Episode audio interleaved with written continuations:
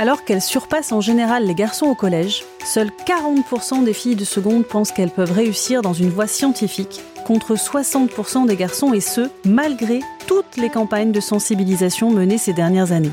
Pourquoi les filles demeurent-elles éloignées des matières, donc des carrières scientifiques, pourtant centrales, dans les métiers d'aujourd'hui comme de demain? Et surtout, comment peut-on collectivement parvenir à corriger cet état de fait? C'est la question à laquelle nous tenterons de répondre dans ce podcast intitulé À dessin, la bosse des maths.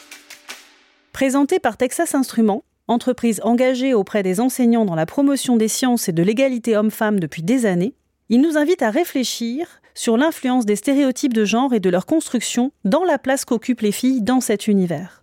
Nos intervenants, acteurs de l'école ou scientifiques chercheurs, nous aideront à comprendre pour mieux les détecter et les corriger comment se forment les représentations et stéréotypes et quelles stratégies et nouvelles pédagogies peuvent être envisagées pour collectivement se saisir du problème. Nous recevons aujourd'hui Aude Lemar-Verrier. Aude, vous êtes actuellement Product Owner chez Antidote, l'éditeur du logiciel Fluid Topics. Passionné de mathématiques au lycée, vous avez fait vos études d'ingénieur à l'ENSIMAG après un bac scientifique. Intervenante régulière des journées filles, maths et informatique, organisées entre autres par l'association Femmes et Maths que nous avons déjà reçue dans ce podcast, vous vous investissez également dans la découverte du code dès le plus jeune âge dans l'association Mixtine. Nous recevons également Alexandre Titin-Snyder, vous êtes directeur des marchés internationaux pour la division éducation de Texas Instruments. L'entreprise, qui est aujourd'hui leader dans le domaine de la technologie, accueille évidemment principalement des ingénieurs, hommes et femmes, et fait face comme beaucoup d'entreprises à la pénurie d'ingénieurs. Le sujet de la place des filles dans ces métiers techniques est évidemment au cœur des préoccupations de l'entreprise, et en particulier de sa division éducation. Dans ce quatrième épisode du podcast La Bosse des maths, nous allons nous intéresser à l'après-lycée aux études supérieures et au monde du travail. Car le déficit de filles au lycée se retrouve évidemment dans le supérieur et ensuite sur le marché de l'emploi. Quelques chiffres. En 2019, la part des lycéennes dans un parcours scientifique était de 47,5%. En 2021, elle était tombée à 35,7%. En 2019 toujours, 28% des ingénieurs seulement étaient des filles. Or, L'objectif gouvernemental d'ici 2027 est de 40%. Comment faire pour remédier à cela et atteindre cet objectif de 40% de filles dans des filières ingénieurs? Écoutons ensemble la vision croisée d'une femme devenue ingénieure et d'un témoin du monde de l'entreprise. Aude Lemar-Verrier, dans un précédent épisode, Madame Slovacek-Chauveau, présidente d'honneur de l'association Femmes et Maths, est longuement revenue sur la création des journées filles, maths et informatique expliquant qu'elles avaient été créées pour lever les freins, combattre les peurs que les filles affrontent trop souvent au moment de faire leur choix d'orientation, également créées pour permettre à ces filles de rencontrer des rôles modèles, découvrir des lieux d'enseignement supérieur, montrer finalement pour rassurer et pour motiver. Vous êtes l'un de ces rôles modèles. Pouvez-vous revenir pour la bosse des maths sur votre rencontre avec les journées filles maths et informatique? Alors en fait, ça s'est passé au détour d'un de nos joggings du mercredi avec Nathalie Révol. Nathalie est chercheuse en informatique et elle organise sur Lyon les journées filles, maths et informatique.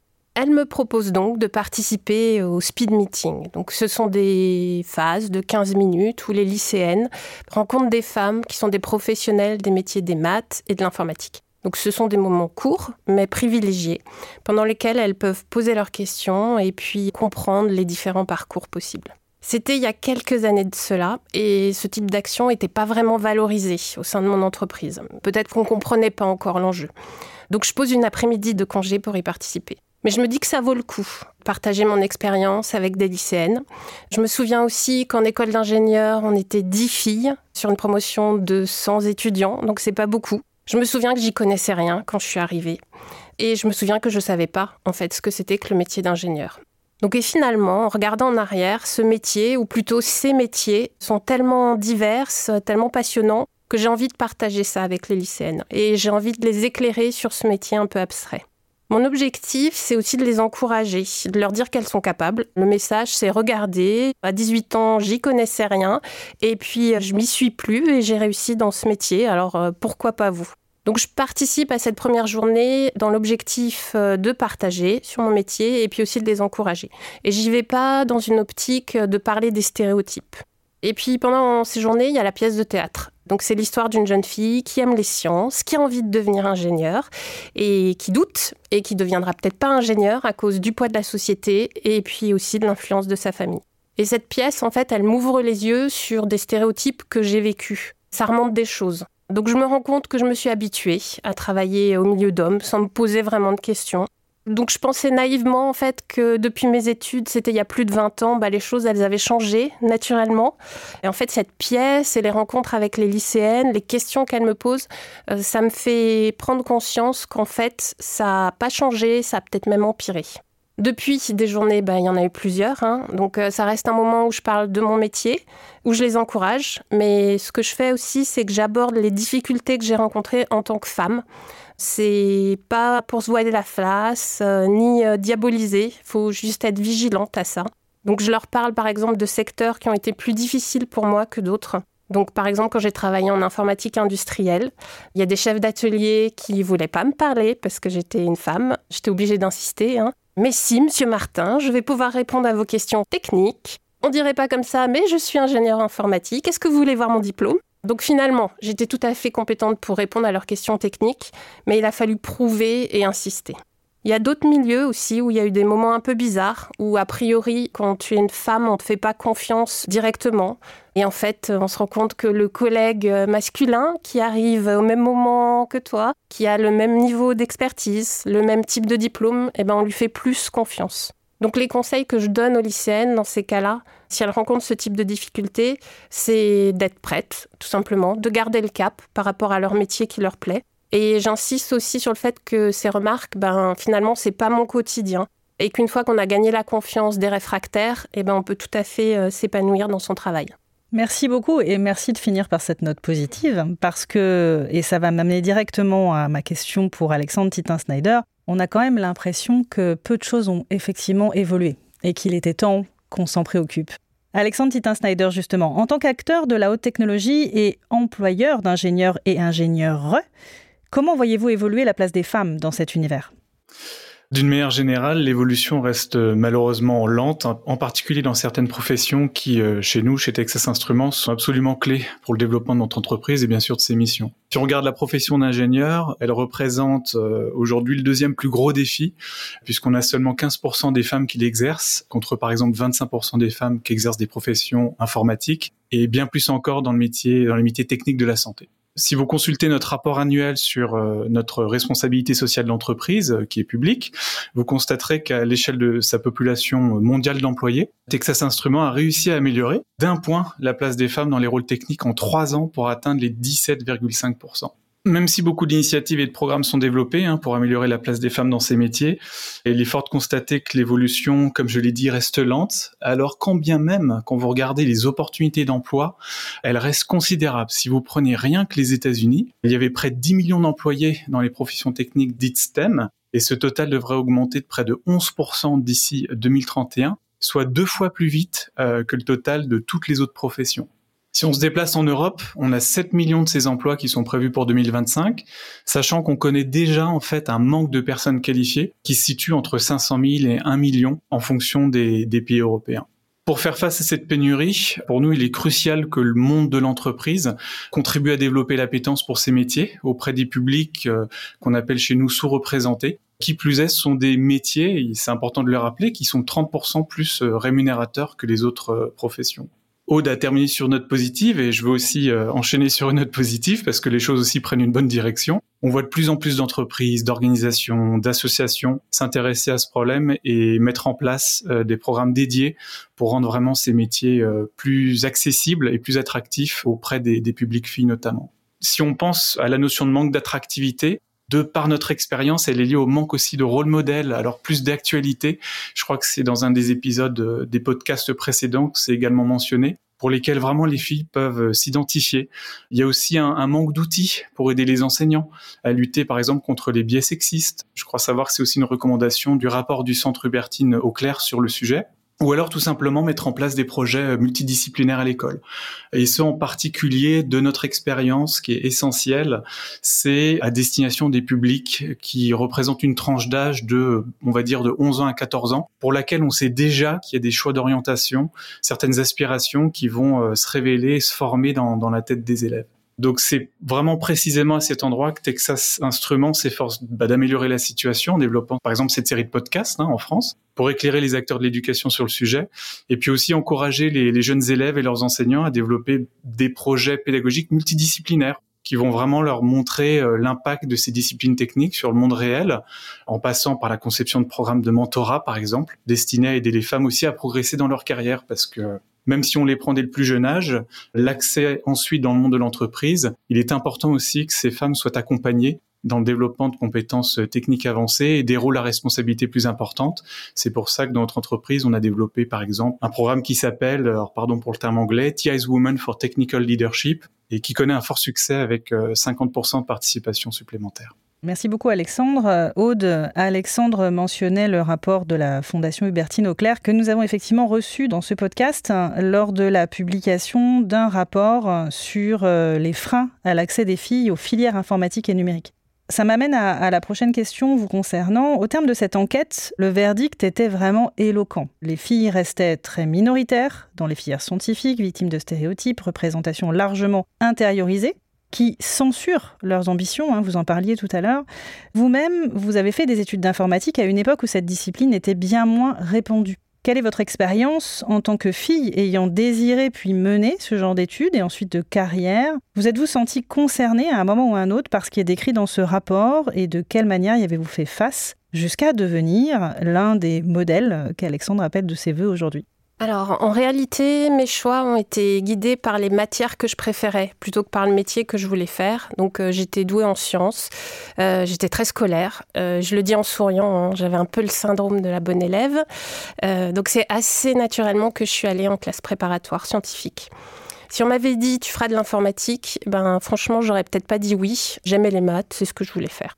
Pour moi, on peut aussi parler de un peu de reproduction des schémas familiaux parce que mon père est ingénieur en chimie et je pense que ça a eu deux effets sur mes choix d'orientation. Donc le premier, c'est que mes parents m'ont soutenu et m'ont poussé quand je doutais. Donc le rapport parle beaucoup d'abandon. Ils étaient là pour pas que j'abandonne. Surtout en classe prépa, hein, c'est des études qui sont très exigeantes, difficiles. Donc euh, il y a besoin de garder le cap. Le deuxième effet, c'est que ben, c'était aussi un rôle modèle finalement, même masculin. Autour de moi, il y avait des ingénieurs, donc ce métier me paraissait accessible. Ce qui m'a fait tenir, en fait, quand j'ai eu envie d'abandonner, c'est le goût des maths, parce que mes études, elles me plaisaient, en fait, tout simplement. Le soutien de ma famille, et puis aussi, euh, j'avais envie de réussir. Donc après les classes prépa, j'ai été reçue à l'ENSIMAG. Donc dans le nom de cette école, euh, il y a maths, donc j'étais ravie. Mais il y a aussi le I de informatique. Et là, ben, en fait, c'était la panique. Hein. Donc, euh, j'avais aucune connaissance en informatique. On revient 20 ans en arrière. Donc, euh, j'avais pas eu de cours d'informatique. Donc, je suis partie euh, de zéro. Et j'étais nulle en info, comme disent les lycéennes euh, aujourd'hui. Et donc là, l'exclusion dont parle le rapport, notamment dans les projets de groupe, bah ça, je l'ai clairement vécu. Hein. On se retrouvait souvent entre filles, en binôme, trinôme. Bon, les filles, vous allez vous mettre ensemble. Bon, ben oui. C'est un peu euh, comme au collège, vous n'êtes pas très fort en sport et puis euh, en fait, euh, personne ne veut de vous dans votre équipe. Sauf que là, ben, on a 20 ans et puis on est en école d'ingé, donc c'est un peu plus difficile à supporter. Le sentiment de ne pas être à sa place dont parle le rapport, il était là. Et en fait, ce qui est étrange par rapport à mon métier, c'est que c'est un sentiment que j'ai eu pendant mes études, mais après que j'ai jamais eu ou très peu dans le monde professionnel. En fait, le métier que je faisais, ça m'a toujours plu. Et je me suis dit, oui, tu es à ta place et euh, oui, c'est le métier qu'il te faut. Et même si j'ai changé plusieurs fois d'entreprise. Pourquoi ce sentiment? Quand je suis arrivée en école, euh, je me suis dit oulala, je suis entourée de geeks, leur seul loisir c'est d'aller en salle machine, pas moi, j'y comprends rien en informatique et eux ils sont très très forts. En plus je joue pas aux vidéos, mes frères y jouent mais pas moi. Et en fait j'étais déjà pétrie de stéréotypes. Hein. Et donc une fois la peur de l'inconnu passée, ben, j'ai rencontré les gens, j'ai avancé à mon rythme aussi. Donc j'ai rattrapé les notions que je n'avais pas. C'était normal que je les avais pas, vu que j'avais jamais eu de cours d'informatique auparavant. Donc euh, là, rien d'anormal. Et puis j'ai commencé des gens qui commençaient de zéro, comme moi, des gens qui étaient doués en informatique.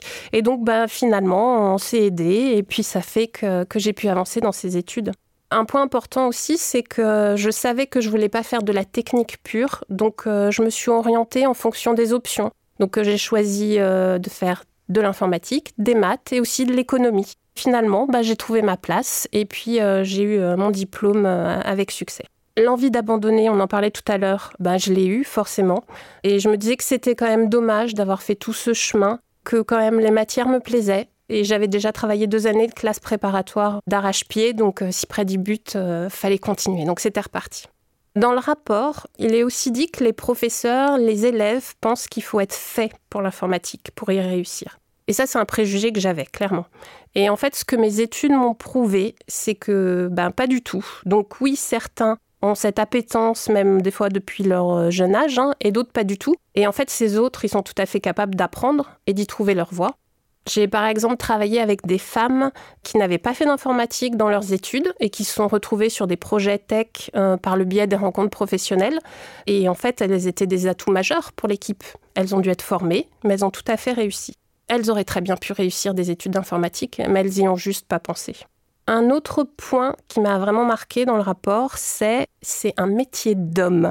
Et à chaque fois que j'entends ça, ben, ça me choque. J'ai jamais eu l'impression de faire un métier d'homme. On ne se sent pas particulièrement viril quand on est sur un projet informatique ou quand on programme. Il suffit de regarder dans l'histoire de l'informatique. Alors les femmes, elles étaient majoritaires hein, dans les domaines avant les années 80.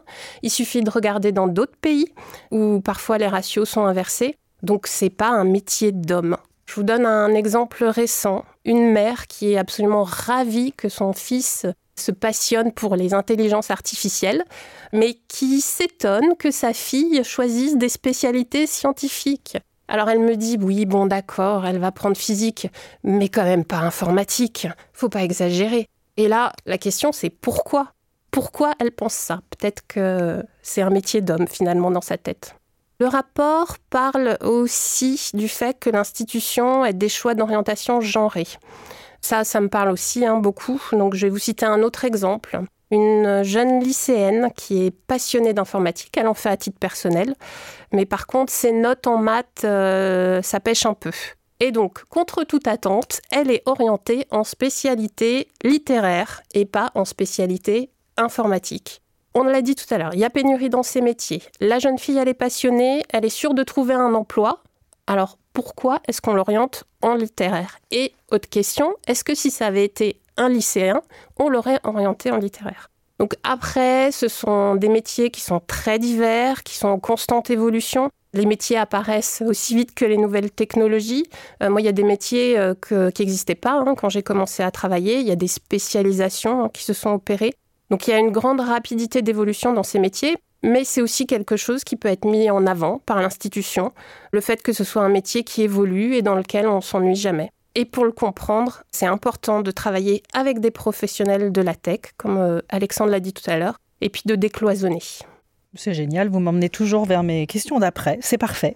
Vous le disiez, effectivement, si les professionnels étaient davantage partie prenante, il est probable que euh, le type d'exemple que vous avez donné n'arriverait pas. Alexandre, justement, si on en revient à vous et au monde de l'entreprise, qui a malheureusement peu de place, en tout cas en France, hein, dans le parcours des élèves jusqu'en secondaire, en dehors évidemment des journées d'orientation, où en tant que parent, on est sollicité pour expliquer nos métiers aux élèves. Le problème étant que dans le domaine de l'ingénierie, du numérique, de l'informatique, les métiers que feront nos enfants, pour la plupart, n'existent pas encore. En revanche, ces entreprises, elles sont appelées à intervenir dès les études supérieures en tant que partenaires ou si sponsors, intervenantes. Est-ce que, selon vous, c'est trop tard pour intervenir? En tant qu'intervenant du secondaire avec vos offres de technologie, quelle est votre vision? Oui, il est clairement trop tard. Euh, on s'aperçoit encore une fois, je le disais précédemment, qu'on a de nombreux élèves qui commencent à formuler leurs opinions sur euh, des sujets spécifiques et leurs aspirations de carrière euh, ou d'avenir entre 11 ans et 14 ans. Donc il est très important que ces élèves aient déjà une bonne idée de ce qu'ils peuvent faire, notamment avec les mathématiques euh, et les sciences. Lorsque ces élèves, en particulier les filles, atteignent le lycée puis ensuite l'université, elles ont déjà perdu tout intérêt en raison d'un manque de modèles de référence ou parce qu'elles pensent simplement que les maths et les sciences sont trop difficiles, pas faites pour elles, etc., etc., etc. On constate euh, chez Texas Instruments que les projets pédagogiques qui intègrent en fait des activités liées par exemple à la programmation ou à la robotique, ça crée de l'enthousiasme sur ces publics plus jeunes et ça ouvre vraiment leurs yeux sur euh, aussi la compréhension de l'impact que eux en tant qu'individus peuvent avoir grâce à la technologie aussi sur le, monde et, ses défis euh, environnants. Malheureusement, en France aujourd'hui, euh, l'intervention euh, avant les études supérieures euh, demeure assez compliquée. néanmoins, vous, vous avez déjà une bonne expérience puisque vous êtes, en tout cas dans le supérieur, partenaire de nombreuses écoles et universités à travers le monde.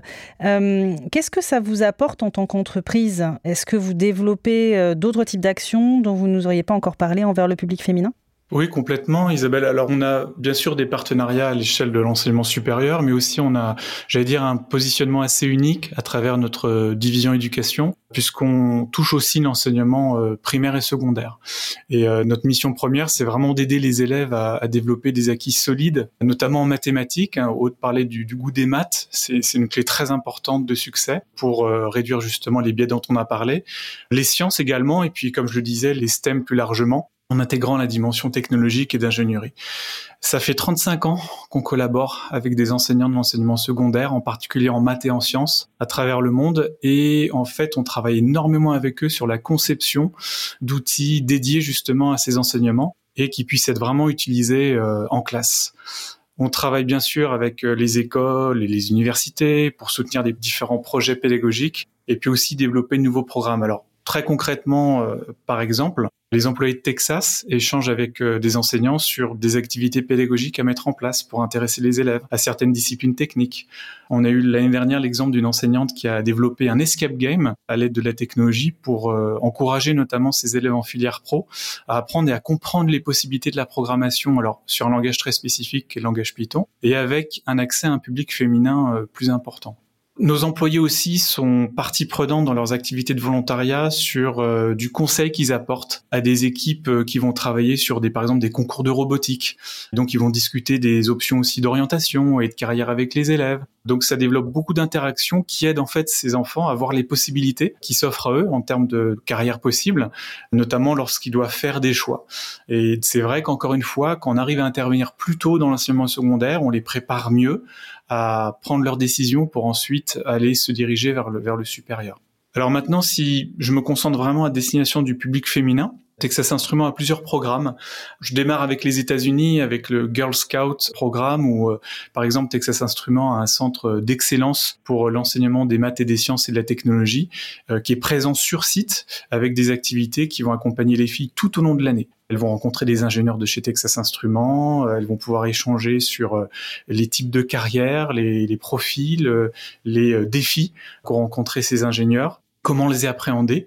On a également le pardon pour euh, le mot anglais, mais le Women Network en Europe, qui en fait euh, sont des collègues qui travaillent sur le site euh, sur lequel je, suis actuellement, qui en fait vont dédier du temps à des filles pour leur expliquer leur parcours d'ingénieur, un peu comme Aude nous a raconté son parcours. Et l'objectif, c'est vraiment de leur inspirer confiance. En Allemagne, je peux prendre le Girls Days, par exemple, qui est euh, un événement euh, annuel où là, euh, j'allais dire au plus haut niveau, il y a une attention particulière qui est portée à l'appétence des sciences pour les filles. Ou alors le Mint Garage, par exemple, en Allemagne, où là, on va développer des activités de programmation le samedi à destination des enfants, avec toujours du volontariat de la part des collègues de Texas Instruments. Et puis bien sûr, euh, j'y reviens, c'est quand même le, canal qu'on est en train d'utiliser à travers ce podcast. Il y a aussi la Bosse des maths en France qui vraiment vise à, à éclairer entre autres le public enseignant sur comment appréhender les stéréotypes du genre, notamment dans le domaine des sciences. Ces programmes ont pour vocation définitivement à encourager les filles à être plus actives dans ce domaine. Il y a des centaines d'employés, comme je l'ai dit, qui conduisent des ateliers où notamment ils utilisent des produits spécialement conçus pour la pratique de l'enseignement des mathématiques et des sciences Il y a des tables rondes qui sont tenues avec des jeux de questions-réponses où les filles peuvent interagir avec les différents métiers que représente l'entreprise Texas Instruments, etc., etc. Donc il y a vraiment beaucoup, beaucoup d'activités. Et puis après, pour conclure, c'est pas rien. On a le président de notre division éducation qui lui-même est membre de nombreux conseils d'administration pour justement euh, les aider à développer des programmes pour créer plus d'appétence euh, auprès des filles sur ces métiers-là. Et je peux terminer avec notre euh, PDG Rich Templeton qui euh, a permis à Texas Instruments de se doter aussi d'une fondation qui a investi donc euh, ces cinq dernières années la modique somme de 150 millions de, dollars en faveur de la pratique des STEM, sans oublier 200 000 heures de volontariat que nos employés ont, ont dédié à ce sujet. Donc très clairement, pour, pour finir sur cette question, Isabelle, ces actions pour nous sont absolument essentielles et encore une fois, elles doivent s'inscrire dans la durée et aussi nous permettre, nous, en tant qu'entreprise, d'avoir des opportunités de recrutement. On est dans un secteur technologique où on a une demande vraiment croissante, où euh, c'est très compliqué de recruter euh, des personnes qualifiées. Et donc, on est convaincu qu'à travers ces programmes, on peut aider dans le temps à améliorer la situation. Merci Alexandre. Effectivement, vous le soulignez, on se retrouve actuellement dans une situation, euh, comme diraient certains politiques, d'alignement des planètes puisque, euh, vous l'avez expliqué, en ce qui concerne euh, Texas Instruments, euh, la démarche n'est pas neuve. Elle s'est développée plus spécifiquement sur le public féminin, mais on voit bien l'intention de promotion et de soutien et de faire connaître les métiers du numérique, de l'ingénierie, plus largement et à l'échelle mondiale, qui est inscrite dans l'ADN de l'entreprise. Mais aujourd'hui, le sujet, c'est comment est-ce qu'on va remplir tous ces emplois qui ne vont ou risquent de ne pas trouver preneur, en tout cas en provenance ben, de jeunes diplômés euh, français, puisqu'il n'y en aurait pas assez. Alors même que, et Aude, c'est un point qui m'a vraiment marqué de notre entretien, il y a une extraordinaire variété de métiers et de secteurs auxquels mènent les études d'ingénieur. Vous-même, vous avez exercé plusieurs métiers qui vous ont été, selon vos propres mots, ouverts par le fait d'être ingénieur informatique. C'est super positif, ça devrait donner envie à tous et toutes d'aller dans ces univers-là. Et quand j'écoute Alexandre parler, je me dis mais comment ça se fait qu'on a cette conversation? Comment ça se fait qu'on réalise ce podcast? Si tant de choses sont faites Et en plus, portées par des collaborateurs d'entreprise. Donc on voit bien que, je veux dire, vous-même, vous êtes bénévole, vous vous êtes engagé. On parlera tout à l'heure de l'autre association dans laquelle vous investissez, qui est Mixtine, qui justement vise ce public dont parlait Alexandre, des 11-14 ans, bien plus tôt. Tout ça est tellement positif et pourtant, ce sont toujours très largement des garçons qui se dirigent vers ces études et métiers est-ce qu'il y a des questions qui sont spécifiques aux filles et auxquelles l'institution aujourd'hui ne répond pas? Est-ce qu'il y a des approches que vous recommanderiez? Effectivement, il y a des questions que les jeunes filles se posent et pas forcément les jeunes garçons. Donc la première qui me vient en tête, c'est au sujet de la maternité.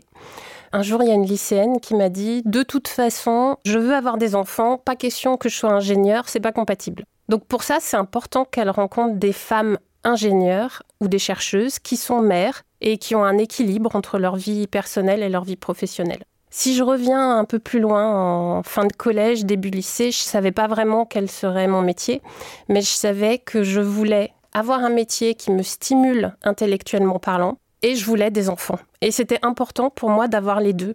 Et ça l'est toujours. Hein. J'ai trois filles, je passe du temps avec elles et j'ai pas l'impression d'avoir sacrifié mon métier pour mes enfants. J'ai pas de frustration à ce niveau-là.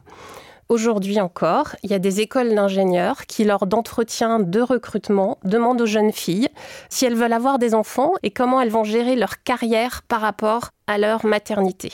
Donc ça, c'est des questions qui sont posées aux jeunes filles, mais est-ce qu'elles sont posées aux jeunes garçons? Je ne sais pas. Tout ça pour dire qu'il y a encore des préjugés qui sont bien ancrés sur ce sujet. Les femmes qui font des études scientifiques peuvent-elles être mères?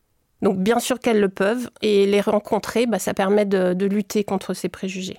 Donc il y a certaines jeunes filles qui se projettent pas euh, encore dans la maternité, donc ça leur semble trop tôt.